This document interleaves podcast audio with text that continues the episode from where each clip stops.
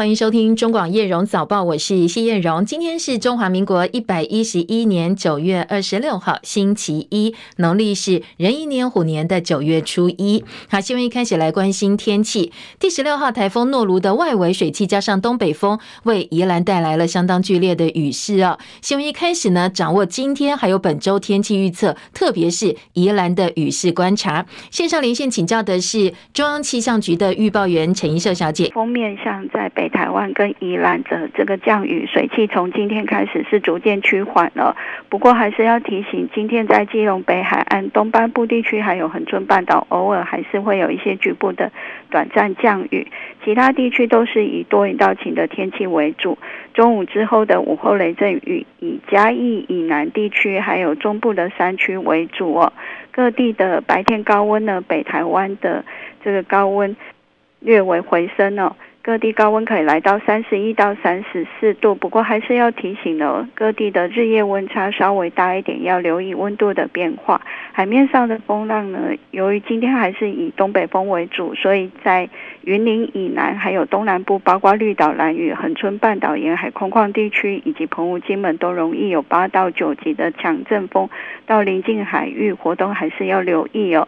那从今天开始一直到周四这一段期间呢，各地的天气逐渐都是比较稳定的，都以多云到晴的天气为主。只有迎风面的东半部地区偶尔会有一些雾的局部短暂雨，中午之后山区还有南部地区有一些午后雷阵雨。不过在周五之后呢，南边的水汽有逐渐在增加哦，在东半部，尤其是东南部恒春半岛的降雨几率就提高了。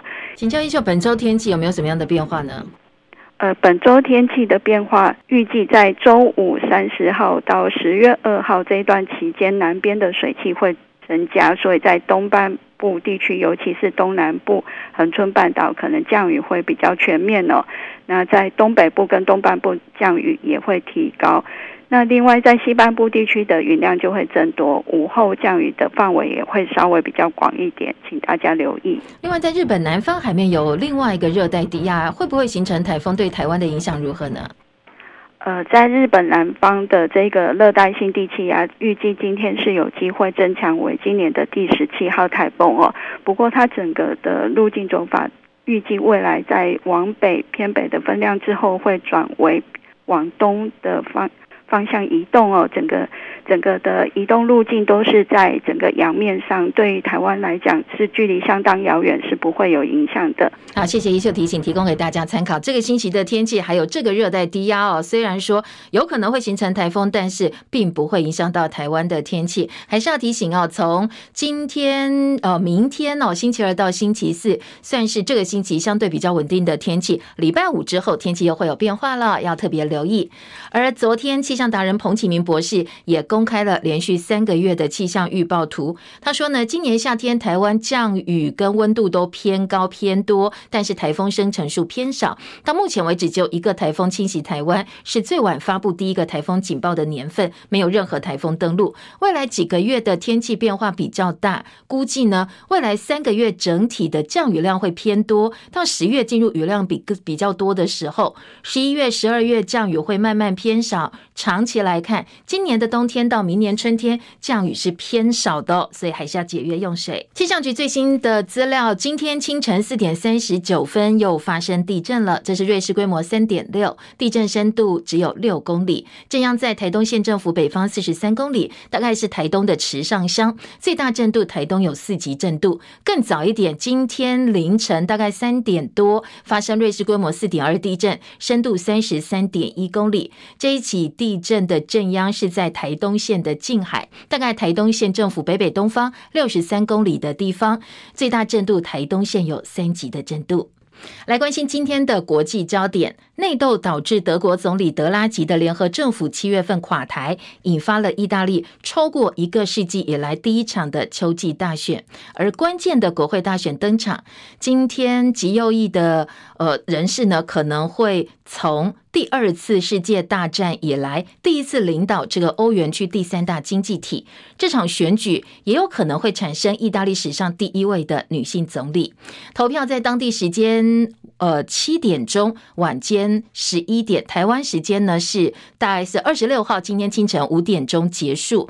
极右派预料呢会领导这个欧元区第三大经济体，因为呢最后一次的民调在两周前出炉的时候，是由梅洛尼旗下右翼民粹政党意大利兄弟党领导的右翼联盟似似乎是呃享有领先的优势，胜券在握。不过呢，目前还没有看到外电进一步关于投票结果的报道。这是意大利的国会大选备受关注。俄罗斯总统普廷上周三签署了部分动员令，征召三十万后备军人投入俄乌战争，引起俄国一波适龄男性的出国潮。礼拜天的时候呢，俄罗斯跟蒙古边境涌现了大批等待进入蒙古的车队，大排长龙的。法新社说，俄罗斯的布里亚特共和国恰克图的蒙古北部边境有一个检查哨，这负责人说，从上周三到现在，算一算，超过三千个俄罗斯人透入这个入境点，透过这个入境点进入到蒙古，其中大部分都是男性。为了因应俄乌战争，俄罗斯总统普廷除了下令进行第二次大战以来的第一次动员之外，他也警告西方国家，当他准备使用核武保器俄罗斯的时候，绝对不是虚张声势。而美国的国安顾问苏利文接受美国国家广播公司 NBC 节目专访的时候，他说：“如果俄罗斯跨越这条线，会帮俄罗斯带来灾难性的后果，美国一定会果断回应。”苏利文在谈话当中没有描述美国计划因应的形式，但是他说，美国已经在台面下跟莫斯科当局更详细说明他的话代表什么样的意思。他还说，美国一直跟俄罗斯进行频繁而且呢是直接的接触。包括在过去几天商讨乌克兰情势，以及呢面对普廷的行动跟威胁，美国方面的立场。俄罗斯外交部的部长拉夫罗夫在联合国大会发表演说，他痛批美国在台湾问题上玩火。他在纽约举行的联合国大会上表示，华府想要在印太地区组成封闭式的国家集团，试图要征服亚洲地区。他也批评华盛顿当局在台湾周边玩火，承诺对台湾提供军事支持。拉夫罗夫指责华府试图透过制裁行为，把整个世界变成自己的后院。他说呢，美国是纯粹彻底的独裁者。英国新首相特拉斯接受美国有线电视新闻网 CNN 专访时，他呼吁志同道合的民主国家要坚定对抗专制政权。他说，英国的盟邦在对中国跟俄罗斯立场上必定是要合作的。主持人问说，那英国会不会跟美国说的一样，如果中国入侵台湾的时候，会在军事上捍卫台湾呢？他的回答是：啊，我们决心跟盟国合作，确保台湾能够自我防卫。特拉斯本月初才上任，他对中国大陆跟俄罗斯都采取相对强硬的立场。他说起跟美国关系时表示：“我确信我们之间的关系特殊，同时呢，我们面对来自俄罗斯的威胁以及中国日益强势立场的时候，双方的关系更加的重要。”中国外交部长王毅在联合国大会也发表演说，他扬言任何阻碍两岸统一决心者都会被历史的巨轮碾碎，只有中国完全统一，台海才会真。正的和平。王毅在演说当中特别强调，北京以最坚定的决心打击台独分裂活动，同时会采取最强而有力的措施反对外部的干涉。对此，我外交部谴责王毅谎称对台湾有主权，蓄意错误解释联大第二七五八号决议文，说这个是做贼的喊抓贼。中国企图片面改变台海以及区域和平稳定。他说呢，呃，我们的外交部说中国是。破坏目前现状的一方。英国外交大臣科维利要访问日本、南韩跟新加坡，这是他九月六号上任之后第二个出访行程，也凸显英国对印太地区的重视。英国的外交部说，科维利在为期三天的访问行程当中，会出席日本前首相安倍晋三的国葬，同时跟外务大臣林方正见面。接着在南韩会跟南韩总统尹锡悦、外交部长见面。他在新加坡的时候哦，会跟这个新加坡的总理李显龙、副总理等人见面，同时呢，会到美国梅肯研究院亚洲高峰会发表专题演说。值得注意的是，英国已经预告了，科维利会跟南韩外交部长朴正讨论全球性的安全问题，应该会碰触的议题包括了乌克兰、俄罗斯，当然还有中国大陆的话题。死于枪击的日本前首相安倍晋三国葬仪式九月二十七号正式举行。不过，安倍到底适不适合国葬，是一直到现在在日本国内还有正反争议。随着国葬日的接近，反对者的声浪跟不满与日俱增。其中原因当然包括超过十六亿元的呃。日元呢，十六亿日元的国葬费用，还有安倍政治遗产的评价很复杂。自民党跟统一教没有办法解释彼此关系的疑云，都让很多日本民众感到非常的厌烦跟不耐。民间有国葬反对的抗议声浪，但是现在呢，毕竟哦，示威舆论声量有限，而且国葬势在必行。同时，日本首相岸田文雄也希望趁这一次国葬，很多外宾到日本吊唁的机会，展开所谓的调问外交。而日本警方为求维安滴水不漏，已经在很多重要的车站、机场跟交通要道开始部署警力。现在知道至少动员警力两万多人，已经超过美国总统拜登五月份访问日本的规模了。在这个时候哦，警方呢当然也要证实他们日本警方呢是值得信赖的，因为呢当时安倍死亡的时候，日本警力是大受外界质疑的。南韩总统尹锡悦最近大动作出访欧美国家，但是他的形象大扣分。先是爆发疑似粗口被媒体零消音播出，后来登机的时候一个动作被很多韩国国民唾弃，说他是只顾自己的大男人，有损经营很久的爱妻形象。他到英国伦敦出席十九号英国女王的国葬，随后马不停蹄的跟夫人金建熙访问美国跟加拿大，然后回到南韩，结束了七天的出访行程。南韩最大在野党共同民主党在国内等很久了，所以紧抓住他在外面的失言，同时呢说你跟日本首相岸田文雄只进行非正式会谈三十分钟，跟美国总统拜登交谈就短短的四十八秒，完全没有达到出访的效应，没有帮南韩争取利益等等哦，说他这次出访是有入国格的。除了镜头前的失言之外，一般民众讨论的则是尹锡悦跟第一夫人的互动。因为在结束美国行程之后，尹锡悦夫妇在美东时间二十二号登上总统专机，准备到加拿大。不过当天纽约甘乃迪机场是飘小雨，随行人员把一把打开的黑色纸伞递给呃他的夫人金建熙。走在右边的尹锡悦赶快主动把雨伞给拿过来，牵着太太的手走上阶梯。不过他打伞的时候，镜头一拉远。发现他的太太身体有一半都在雨伞外面，他只撑他自己哦。所以南韩电视台主持人在看到这个画面，很冷静的问说：“他的伞不能够往左边稍微倾斜一点点吗？难道不能够靠左边一点吗？”那后来他也完全没有意识到，所以他收伞的时候还跟很多的群众挥手致意。不过这几秒钟的时间，他经营很久的爱妻形象完全破灭，现在在南韩的舆论呢是饱受争议的。另外一个今天的外电焦点呢，伊朗司法总监艾杰表示，一名女子艾米尼遭到宗教警察羁押之后死亡，引起了全国动乱的浪潮。对于带动煽动者，现在呢，当局说绝对不会宽待。切海伦的报道。伊朗库德族女子艾米尼先前遭到宗教警察羁押之后死亡，引发了撼动伊朗全国的动乱浪潮。伊朗司法总监艾杰警告，对于带头煽动者，需要采取果断行动，绝不宽待。伊朗已经至少九个晚上爆发示威和街头冲突。先前，伊朗极端保守派总统莱西也曾经强硬表态。据报道，已经有数百名示威者、改革派活动人士还有记者遭到了逮捕。根据官方统计，伊朗连日的示威冲突至少已经造成了四。四十一人死亡，大多是抗议者，但是也包括了安全部队成员。报道指出，这是伊朗近三年来最大规模的抗议活动，由女性领导。由于先前女子艾米尼遭到逮捕的罪名是涉嫌违反佩戴头巾的规定，抗议者对于当局基于性别严格执行的服装规定感到愤怒。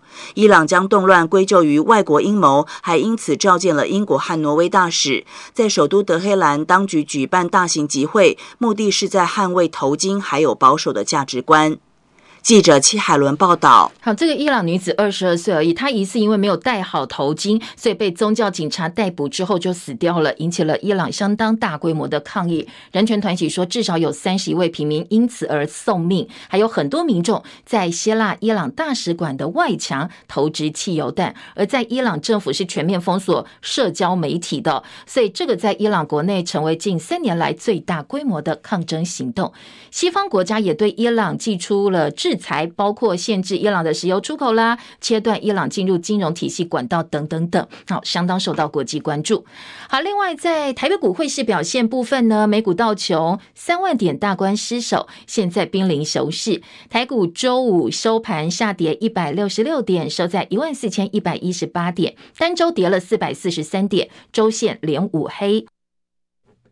外资今年累计卖超台股一兆两千一百三十亿元。法人说呢，在美股没有回稳之前，台股短期可能会下探一万四千点大关的支撑。台股上周周线连五黑，在跌幅部分呢，全周跌了百分之三点零四。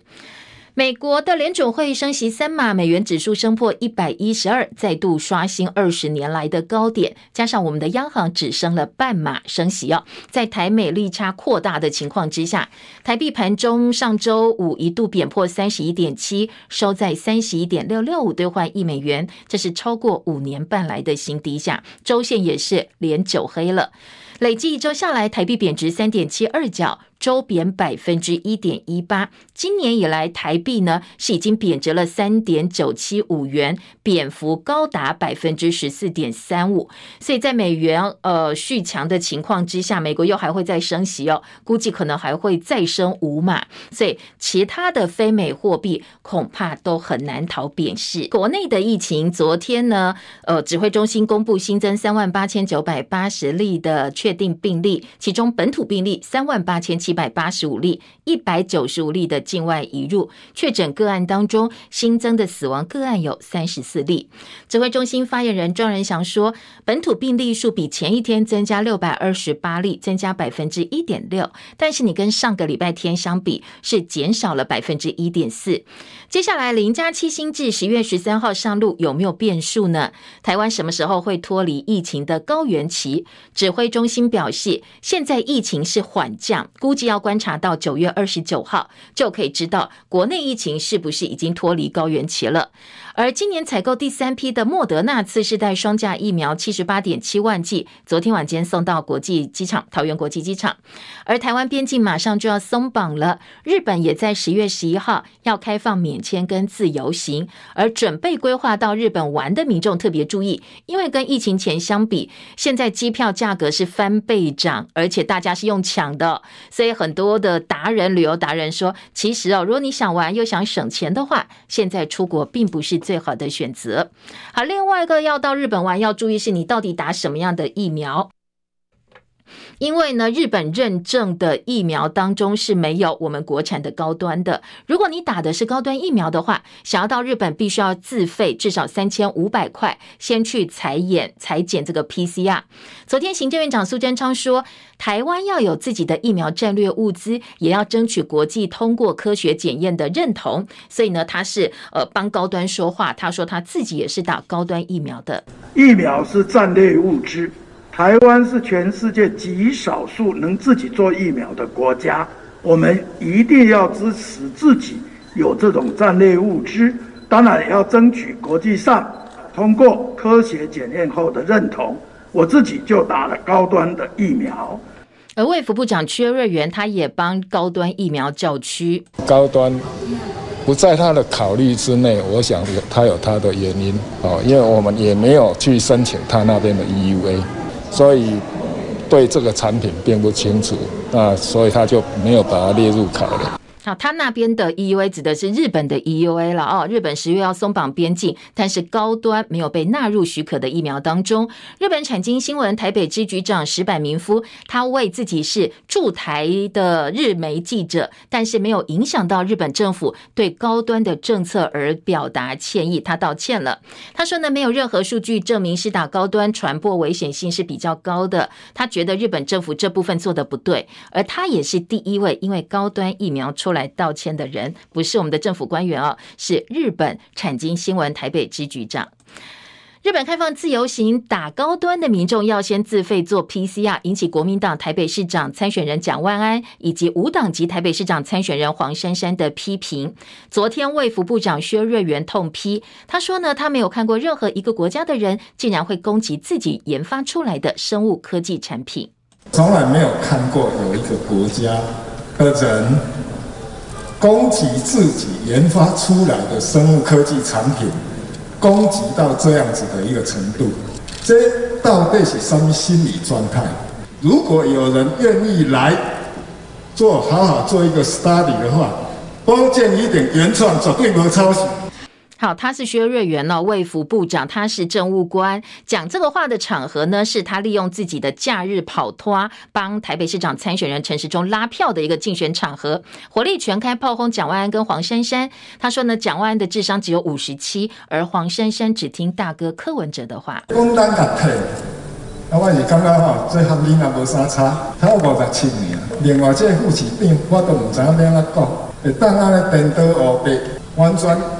无了解，到外行，啊，然后无规划能力，啊，然后就听听大哥安那讲，伊就安那做。好，卫福部长政务官讲这样的话，在这样的场合到底适不适当？当然，大家看法不一样，也引起了行政不中立的批评。资深媒体人周玉蔻先前说，国民党台北市长参选人蒋万安的爸爸蒋孝严当年的绯闻女主角是张淑娟，又喊出票投民进党参选人陈时中就是支持周玉蔻。前总统马英九昨天批评周玉蔻。应该被媒体界开除。他说呢，周玉蔻过去污蔑他，所以被告。结果周玉蔻不但呢被判决败诉，要公开道歉，而且还要赔钱。马英九说，告赢周玉蔻，证明他常常口无遮拦。如果他现在伤害到蒋万安的话，他觉得蒋万安也应该去告周玉蔻。而被指是绯闻女主角的张淑娟，今天早上十点半钟也要到北检对周玉蔻提告。国民党主席朱立伦昨天说，大家都知道陈时中当部长的时候，所有人都说周玉蔻是他的地下部长。现在呢，周玉蔻就是陈时中的竞选总干事一样，陈时中想要切割是不可能的事。好，现在再也紧咬说，你票投陈时中就是投给周玉蔻。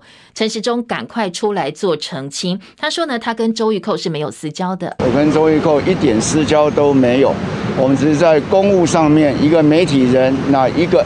在执行政策的政务官需要说明政策的时候，上节目接受社会的挑战。但是周玉蔻再度贴文说，他呃陈时中这样讲不是要切割他，这是放电开戏，还说阿中扣扣姐爱你，佩服你，扣扣姐不会被挑拨。一呃，寇姐的一票投给你，而且会帮你拉一百票、一千票、万万票，票投给陈时中，不是投给周玉蔻而已。他举双手欢迎蒋万安告他，而台北市长柯文哲一听就笑了，他说呢，那就继续放电吧。你现在在装跟跟周玉蔻装不熟，太慢了啦。你你这个是三年跟他装潢十二次，那那现现在说啊我不认识他，太慢了啦。最好我讲过嘛，最好两个再再绑在一起吧。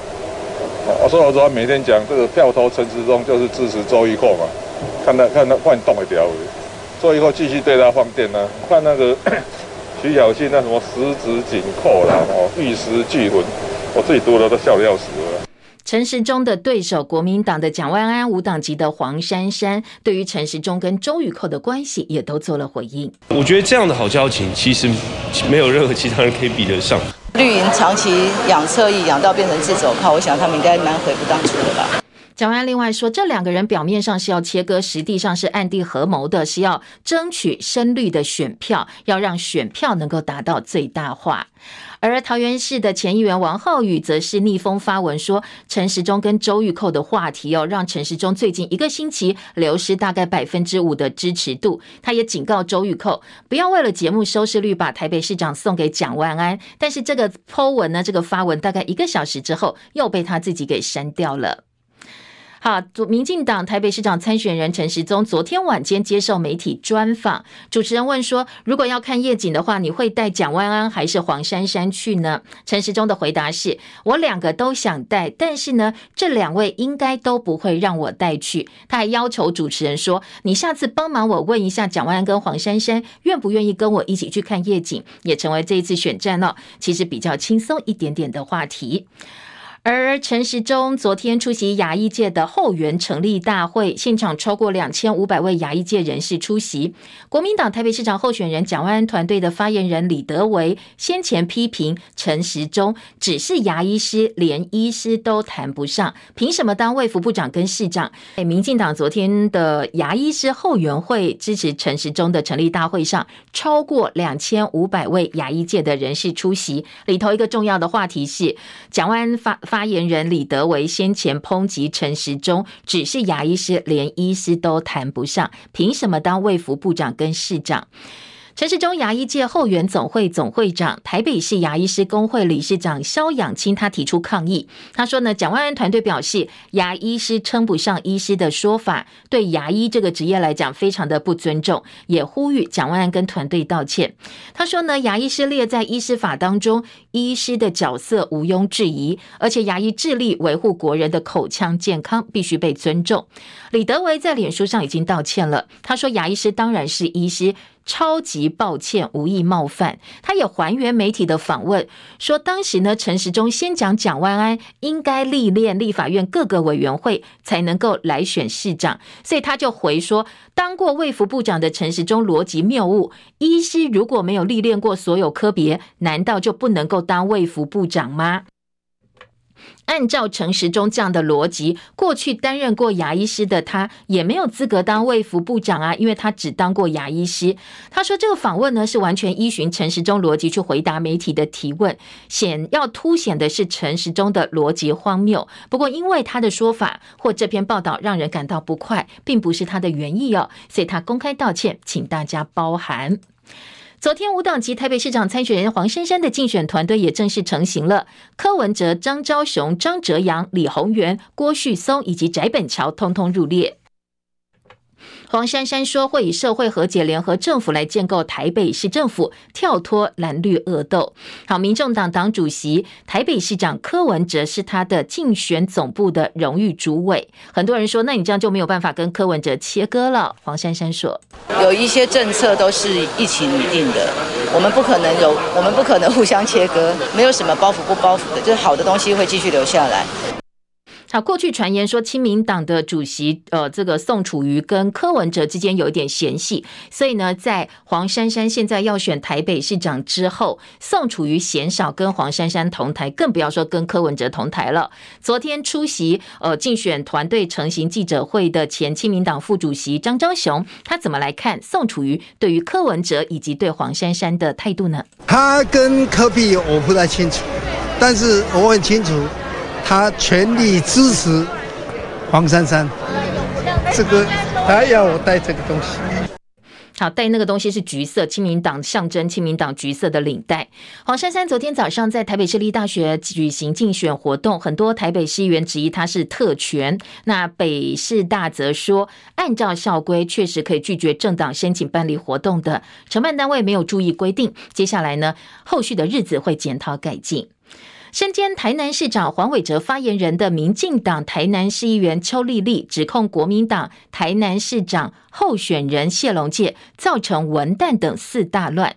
谢龙介不满被抹黑，开枪回击之后，按照原定计划，昨天到安南区百庙祈福，遇到来自麻豆的陈姓青年，痛斥今年的麻豆文旦完销，完全是市政府操作的假新闻。还有其他县市文旦到麻豆去洗产地，侵蚀麻豆幼农的生计，但是呢，他质疑说这个不是谢龙介的问题，是台南市政府束手无策，没有提出解决的办法。台湾直篮联盟 PLG 第一季还没有开打前，领队会议就曾经决议要。曾为台湾男篮，我们的国家队哦，立下很多汗马功劳。现在第一名规划球员戴维斯可能会被视为是，呃，先前说可以视他为是本土球员，但是呢，现在 PLG 首季选择加盟桃园领航员，第二季转战到新北国王之后，在第三季登场前。戴维斯的身份现在传出可能会有点改变，引起球迷相当多讨论。因为呢，恐怕哦，接下来 PLG 会把他列为是洋将。对此，新北国王发布声明说，会全力捍卫戴维斯以本土球员的身份来征战 PLG 赛场，这是他的权利。国王球团说，球队今年休季的赛季完全是把戴维斯当作本土球员来布局的，同时呢，也跟他规划了他未来在球团的后续职涯规划。如果这个时候任何外力变更导致他被视为是洋将的话，是严重影响到球团以及戴维斯的权益的。国王队说：“其实戴维斯他是有中华民国身份证跟护照，他的唯一国籍就是中华民国，他是本土球员没有问题哦。不懂为什么在这个球季新球季本来被认定是本土球员，现在又要被变更为洋将，所以呢，接下来国王球团会全力的提出抗议，以及呢寻求后续的救济方式。”美国总统拜登上任之后，禁止美国的绘图晶片巨头辉达对中国大陆销售高阶的 AI 晶片。这个晶片禁令有一年的缓冲期，允许辉达在明年九月之前完成订单。所以今天很多外电说，为了因应大陆客户的需要，辉达最近向台积电下了急单，增加晶片产能。不过成本大幅增加了。那辉达要回收这个成本的方法，就是提高大陆 GPU 的售价，把成本转嫁给消费者。对于下急单以及成本转嫁这两个传闻呢，这两家公司都没有发表任何的评论。好，本周油价部分，中油昨天中午宣布，汽柴油价格都不调整，参考零售价格九二五千每公升二十九块两毛钱，九五每公升三十块七毛钱，九八每公升三十二点七元，超级柴油每公升二十六点九元。还有财政部昨天开出了七八月统一发票的中奖号码，千万元特别奖号。零五七零一九四二，两百万元特别奖的奖号九七七一八五七零，还有三组头奖二十万哦，赶快兑奖，不要跟财神爷擦身而过了。因为呢，呃，财政部说五六月统一发票的千万元特别奖，还有五个幸运儿是没有领奖的。如果说你这个最近还有发票没有兑奖的话，赶快找出来兑一兑哦，搞不好你就是千万元的这个得奖者。中广早报新闻。马上就要进行今天国内主要平面媒体的读报。今天早报头版头条，嗯，新闻不太聚焦哦，所以我们一一来听听看各个报纸在头版有哪些重要新闻。今天在自由时报头版头条部分来关心都更。自由时报头版头条大标说，有六成的县市都更连续三年挂鸭蛋，一百四十七万户老屋好像孤儿一样哦，没有人管。好，今年自由是根据内政部最新的都市更新发展计划从二零二三到二零二六，过去三年全国的都更案核定件数两百五十六件，主要集中在六都，双北贡献两百零四件，占比近八成。但是呢，在二十二县市当中，有十三个，将近六成是连续三年挂鸭蛋，都更是完全没有任何的业绩的。那先前发生强震灾情的花东地区，就连续三年都都更核定挂蛋，其他挂零县。市是基隆市、宜兰县、新竹县、苗栗县、彰化县、南投县、嘉义县市跟屏东县、金门县、连江县。好，这个是都更的问题哦。说呢，其实因为缺工、缺料，引起建筑成本飙涨，影响到地主。本来建商谈的合建分比、分收比，特别是房价相对低、造呃营造成本又比较高的地方，它都更难度当然就更高了。另外，在内页新闻，《自由时报》的八版说，全国屋龄超过三十年住宅超过四百六十万户，占比超过五成，有百分之五十一。台北市老房子占了七十二，百分之七十二。上万栋的大楼耐震度不足，超过六层楼不耐震危险物。台北市的建数是全国最多的。当然，学者说你不能够要钱不要命啊，安全还是最重要的，所以要。更改大家的一个呃安全意识是首先必须要马上做的事情，因为都更真的，你家里如果老房子就知道很不简单，很不简单。你要把所有附近居民全部达成共识，难度相当的高，民众整合意愿困难，而且要筹资筹这个重建经费，融资也不简单。所以呢，必须要各管齐下，不能够只靠一方才能够达成都更。那安全意识必须要提醒民众，在所有所有。考量之上哦，你真的没命了，有再多钱也花不到，所以这是今天自由时报头版关心的重点。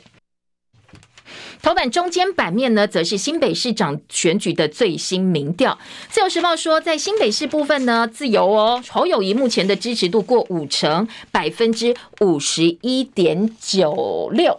那林佳龙是百分之二十一点七四。好，这两个落差有点大哦，所以侯友谊遥遥领先林佳龙。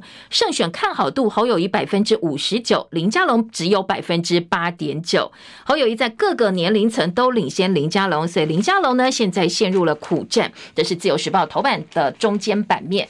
内页新闻的分析说，就连林佳龙的支持者有三成看好侯友谊会当选。自由时报说，泛绿选民六成三挺林佳龙，一成七转向侯友谊了。民进党表示，现任者比较强势，所以选民常常会隐藏自己的投票意向，没有讲实话啦。因为毕竟呢，呃，就是这个沉默螺旋嘛，哦，或者是你西瓜味大边。现在感觉好像侯友谊会当选，我不想要我这一票变成废票，那我就说我要投给侯友谊。另外一个部分是我先不讲，因为讲起来好像面子挂不太住，那我就是自己私下再去投票就好了。说投票行为呢，可能。能跟现在的民调会有一点不一样，这是民进党的说法。侯阵营表示，拼市政就是跟自己比赛。林佳龙则说，整体趋势来看，我在进步啊，我还会再逐步的上升哦。好，这是自由。另外，再来听到联合报今天头版头条也是跟选战有关的消息，跨越浊水溪蓝绿交锋。昨天、前天周末，所以蓝绿白或者是其他在野党，大家都在拼选举。今天的联合报头版头条就是，呃，蓝绿昨天的一些竞选大型的活动。距离二零二二大选决战明天进入倒数六十天，蓝绿昨天在浊水溪以南隔空交锋，民进党府院党大军呃集结在蓝营执政的云嘉，诉求中央地方一条心建设才有得看。台中市长卢秀燕呢，第一场外县市辅选是到台南去帮台南市长参选人谢龙介加持。总统马前总统马英九在台南辅选的时候批评说，民进党自称台湾经济是二十年来最好，这是。最会自我感觉良好的政府，国内选情感觉有点北热南冷。媒体看到的一些讨论焦点也一样哦，聚焦在北部，呃，台北啦、桃园啦、新竹等等等。所以蓝绿昨天不约而同去主攻对手的优势选区。马英九、卢秀燕到台南去，对于地方说，呃，民进党在台南就算派西瓜来选，也会当选。卢秀燕说：“你知道吗？六都的健保补助只有台南没有，这个西瓜真的太贵了。”他说呢，谢龙介现在情况跟他四年前一样，很多人是不看好的。不过他后来提出六十五岁以上长者全额补助健保费的政见，获得了选民的肯定，不但赢哦，最后还大赢了二十多万票。所以他说，谢龙介在台南不见得呃是选不赢的，而且呢后势大有可为。马英九批绿营是逆行，呃，倒行逆施。蔡英文到云林则说，呃，这个他足够，他好想赢啊，就手杯牙，想要团结，所以呢，在云林刘建国一定要赢。北部黄珊珊成立竞选总部，今天联合报头版也提到了。好，讲到选举的新闻呢，今天的中国时报则说，呃，这个关于地方的补助款的部分，现在好像有一点点看颜色给钱了。今天的中国时报头版头条大标是。补助地方创新高，突破五千五百五十八亿元。不过你细去看各县市拿到的钱，就可以知道还是有一点点端倪的。二零二三年分配税款跟补助款，中央集钱又集权，专家担心是颜色考量，说呢各个县市因为不同政党执政，中央对补助款是有差别的。一般的补助款跟统筹分配款，台北当然还是拿最多。普通的呃统筹分配税款五百四十点九，这个是呃在今天的亿单位都是亿。今天中国时报做表格来整理报道，合计加起来加上一般补助款，台北是拿六百五十一亿。第二名是哪里呢？是高雄，高雄拿了五百五十一点二亿。再来是新北、呃台南跟桃园。好，这是中国时报列的一个表格，避免。补助争议，学者建议组织改造。北高合计一千两百亿，但是宜兰跟苗栗只分别拿到一百多亿，所以六都以外的资源相对是比较少的。嗯，今天在这个中国时报头版头条来关心关于补助款的问题。中时的头版下半版面说，三百五十万剂届满效期必须销毁的疫苗，大概。占了我们采购疫苗的百分之六点五，说呢，我们过期报销的疫苗花了十二亿元，其中有五亿元都是花在高端的身上。你买了高端，后来又丢掉的，丢了五亿元，所以《中国时报》说这是浪费纳税人的钱呢。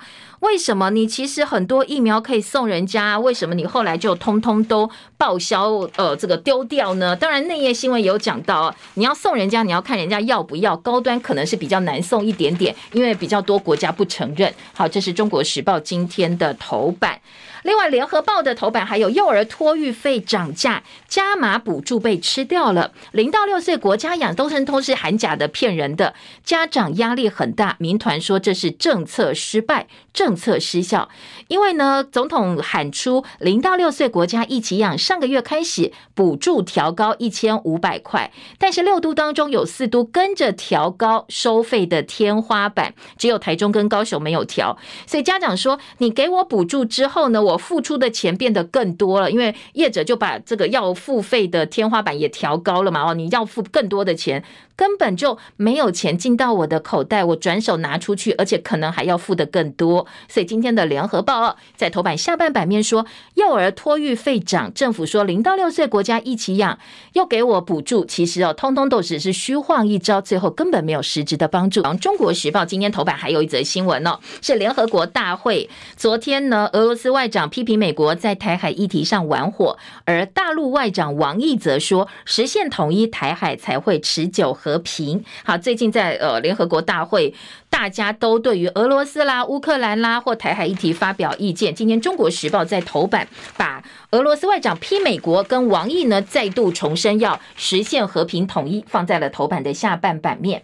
内页新闻，《联合报》二版也是这一则联大演说，王毅重申二七五八号联合国决议文制台，制台就是呃这个控制的制哦，制台。我方回击这个决议文并没有涉及到台湾代表权以及两岸关系。一中一台空间已经封堵了。联大演说的内容，联合报说，呃，大陆外长王毅在联大演讲的时候说，五十一年前联大通过第二七五八号决议文，解决包括台湾在内全中国在联合国跟国际机构当中的代表权问题，封堵了两个中国或一中一台的空间。他说，只有实现完全统一，台海才能够和平跟持久。当然，照例我方立刻。提出了抗议哦，说呢，其实这是扭曲性的政治性诠释。没有获得国际共识，所谓一中原则跟这个联合国大会的决议文做了一个荒谬的连结。今天记者罗应冲联合报特稿观察的是，中华民国现在竟然变成两岸必谈的敏感词了，因为王毅搬出了五十一年前的决议文，说解决了包括台湾在内全中国在联合国的代表权问题。我们的回应跟王毅的说法显示啊。两岸当局在二七五八号决议文的攻防当中，现在中华民国都变成了相当敏感的字眼。那两边呢，潜台词都是，呃，现在所谓的代表权跟呃这个现在台湾跟台湾人民没有关系，因为蔡政府也回避了两岸当年在联合国争取中国代表权的历程，从去中国、去中华民国化的情况来看。得出的结论是，这个决议跟台湾有什么关系？我们不是中华民国，不是中国，那我叫台湾啊，所以你做任何决议都跟我没关系哦。好，这是今天联合报在。二版放出来的特稿，来看一看啊，两边的争论，呃，蔡政府的回应，大家可以怎么来看其中的一些美眉嘎嘎？而在自由时报的二版说，联大呢，王毅扯一中，我轰刻意误导。陆委会的报告是，中共对台总体战略强化战线，就是加大反独，吓阻国际社会介入，软硬兼施，来推动一中反独促融跟促统。呃，我们的强调特别强调，两岸互不隶属是非常客观的一个现状。好，这是今天的自由时报。而在类似的话题，《旺报》头版头条关心的则是中日建交五十年，安倍国葬现在变成中日关系的试金石了。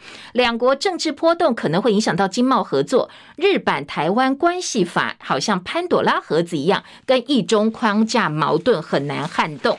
联呃，今天的《旺报》，《旺报》放在了头版头条。联合报的国际新闻版说，安倍国葬倒数，日本国内民意不满的声浪再度升高。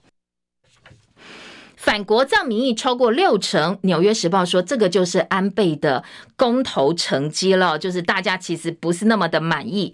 好，在美韩军演前夕，北韩又射了飞弹。今天在《联合报》、中时都看到，中时放在《旺报》的二版，北韩再射弹，南韩急开会，日本政府抗议挑衅美韩联合军演，飞弹飞行距离大概六百公里。美国印太司令部说，美协防协防日韩的承诺不会有任何的改变，而北京关注则。是二十大，联合报两岸新闻版说，现在维安防疫都升级，包括天安门广场、长安街、布景花坛，现在所有高校都增加了。好，在大陆方面，二十大是现在最受到关注的重点。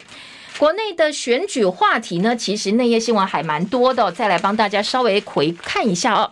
今天《中国时报》的二版版头说，呃，这个两岸话题了哦，军情首长情资连环报，两岸谍战新常态，中共接连曝光了国安政战局长的秘密行程。我们这一边国安跟政战局长的行程是要打击军情士气，台湾要强化我们的反情报工作，那否则呢就被人家抓住了。今天的《中国时报》。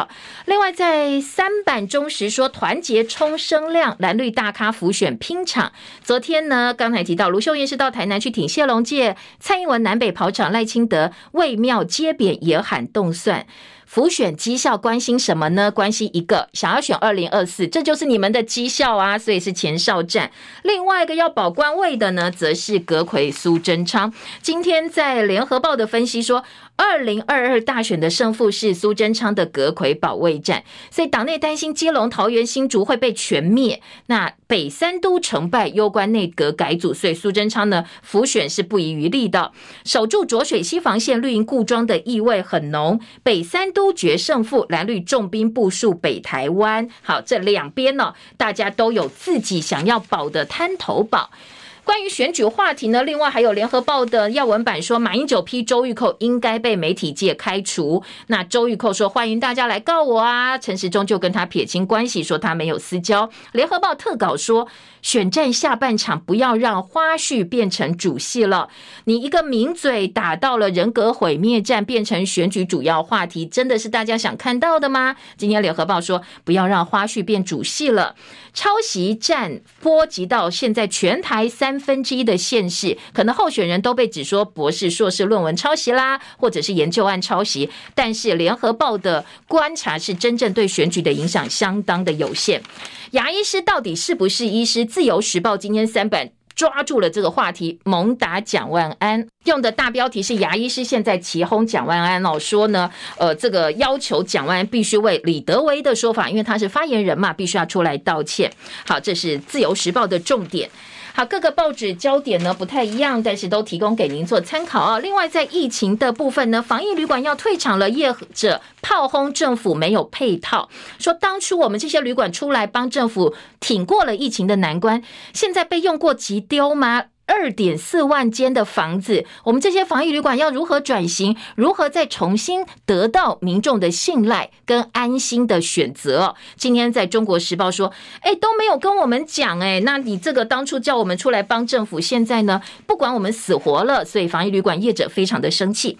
经济日报头版头条，第四季房贷利率冲向百分之二。刚才提到台美利差扩大，央行拉升存准率的效应，银行超额调幅可能会追上。